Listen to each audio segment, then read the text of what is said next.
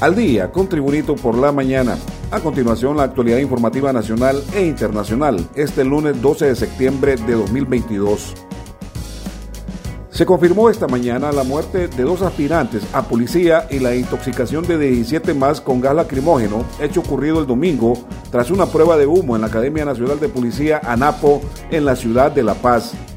De acuerdo con información escueta en torno al caso, los aspirantes se encontraban en una práctica al momento en que ocurrió el percance. De forma preliminar trascendió que tras lo ocurrido, los alumnos fueron trasladados de emergencia al Hospital Roberto Sazo Córdoba del Departamento de La Paz, presentando síndrome convulsivo e hipertemia, y otros a un centro hospitalario de Comayagua.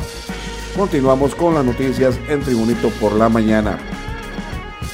Unas 60 familias que viven en la colonia Guillén de Tegucigalpa fueron evacuadas por personal de la alcaldía municipal del Distrito Central y de la Comisión Permanente de Contingencia Copeco al activarse una falla geológica que ponía en riesgo sus vidas. Las paredes de algunas viviendas quedaron a punto de repartirse en dos al formarse profundas grietas que con las lluvias podrían derrumbarse.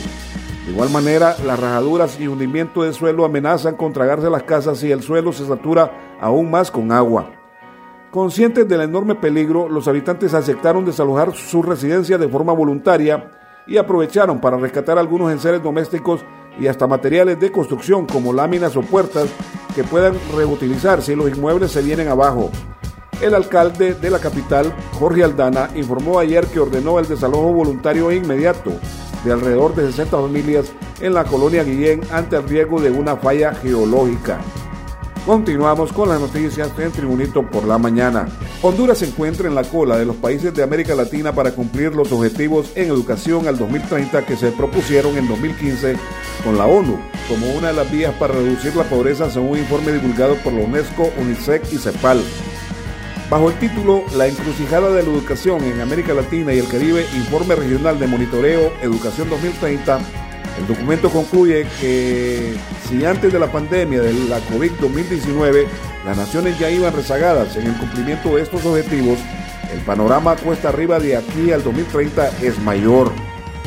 En 2015 se aprobó la Agenda 2030 de Desarrollo Sostenible por la Asamblea General de las Naciones Unidas y en el cuarto objetivo del desarrollo sostenible se definió la importancia de una visión inclusiva, equitativa y de calidad para la educación.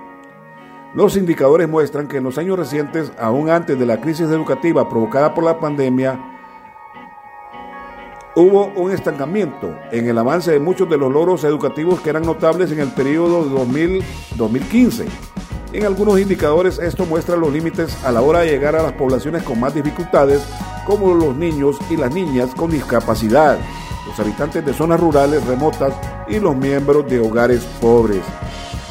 Este es el boletín de noticias de Tribunito por la mañana.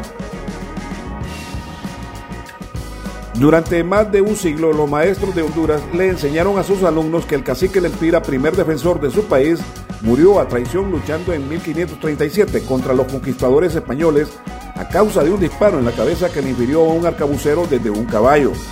Generaciones enteras crecieron creyendo la historia repetida de los maestros que además señalaba que al Empira los conquistadores la dispararon después de que asomó en un peñón, en occidente de su país, alzando una bandera blanca en señal de paz. Nos mantuvieron engañados durante más de un siglo hablándonos de una historia romántica, de que había una batalla, una traición un pañuelo blanco, pero eso era falso, dijo a F en Tegucigalpa la periodista y escritora hondureña Blanca Moreno, quien recientemente sacó a luz su libro y de la épica hazaña memoria, La probanza sin pruebas de Rodrigo Ruiz, quien mató al cacique. Moreno considera que sobre la muerte del Empira hay una equivocación porque el cacique fue decapitado de noche, según testigos que estuvieron en una batalla con Ruiz. Según Moreno, Rodrigo Ruiz dice que decapitó al Empira luchando, pero era imposible porque uno de los testigos dice que los indios al día siguiente lo encontraron muerto sin la cabeza, porque el soldado español se la llevó a unos 32 kilómetros de Cerquín para entregársela al capitán español Alonso de Cáceres. Más noticias con Tribunito por la mañana. La Oficina Administradora de Bienes Incautados OADI vendió sin subasta los caballos que le había incautado al expresidente Juan Orlando Hernández, confirmó el mismo comprador, Evelio Romero, hermano del diputado de Copán del Partido de Gobierno Libre, Víctor Hugo Romero. Los 15 animales, algunos de las razas, ya se encuentran en la finca del congresista, según confirmó él mismo en sus redes sociales, aclarando al mismo tiempo que la compra fue directa sin revelar cuánto pagó su hermano por las bestias. Romero dijo que la transacción fue un boom, a pesar que los animales estaban descuidados. La verdad es que esos animales los compró un hermano mío, no tengo nada que ver en ese sentido. Los caballos sí, están en las instalaciones de mi propiedad porque yo tengo todo lo logístico y mi hermano me pidió para tenerlos ahí, explicó el diputado suplente. Tengo el montador y los caballos ya estaban deshidratados, desnutridos, accidentados con garrapatas, por lo cual la OAVI se vio obligado a hacer una venta rápida, agregó el comprador de los caballos del expresidente Juan Orlando Hernández. Más noticias con Tribunito por la mañana. El polémico predicador evangélico Santiago Zúñiga, conocido popularmente como el apóstol Chago, confirmó que el expresidente Manuel Zelaya Rosales le ha ofrecido ser ministro de la fe, por lo que aseguró que pronto se instalará en casa presidencial para cumplir con su misión evangelizadora. Soy amigo de Manuel Zelaya Rosales, su esposa, la presidenta Xiomara Castro y toda la familia, y todos ahí en Casa Presidencial. Creo que de aquí en adelante voy a estar clamando por toda esa gente. Voy a ir a Casa Presidencial a hacer oraciones, dijo el predicador en sus redes sociales el fin de semana. Según tengo noticias, ellos me quieren dar ese cargo de ministro de la fe. Ojalá, primeramente Dios. Ya Milton Benítez, ministro asesor en comunicaciones, me dijo, hermano, aquí te tomamos en cuenta como cualquier empleado. En las noticias internacionales, desde Londres informa, el duque de Sussex, el príncipe Enrique, rindió este lunes tributo a su abuela, la reina Isabel II, fallecida el pasado día 8 a los 96 años, y le dio las gracias por haber sido su brújula, por sus consejos y por su sonrisa contagiosa. En un comunicado, el hijo menor del rey Carlos III y la difunta Diana de Gales remarcó que la inquebrantable gracia y dignidad se mantuvieron verdaderas a lo largo de su vida y ahora es su legado eterno, al recordar a su abuela, la reina Isabel II, cuyos restos mortales serán trasladados mañana a Londres procedentes de Edimburgo tras haber fallecido la monarca en su residencia escocesa del castillo de Balmoral.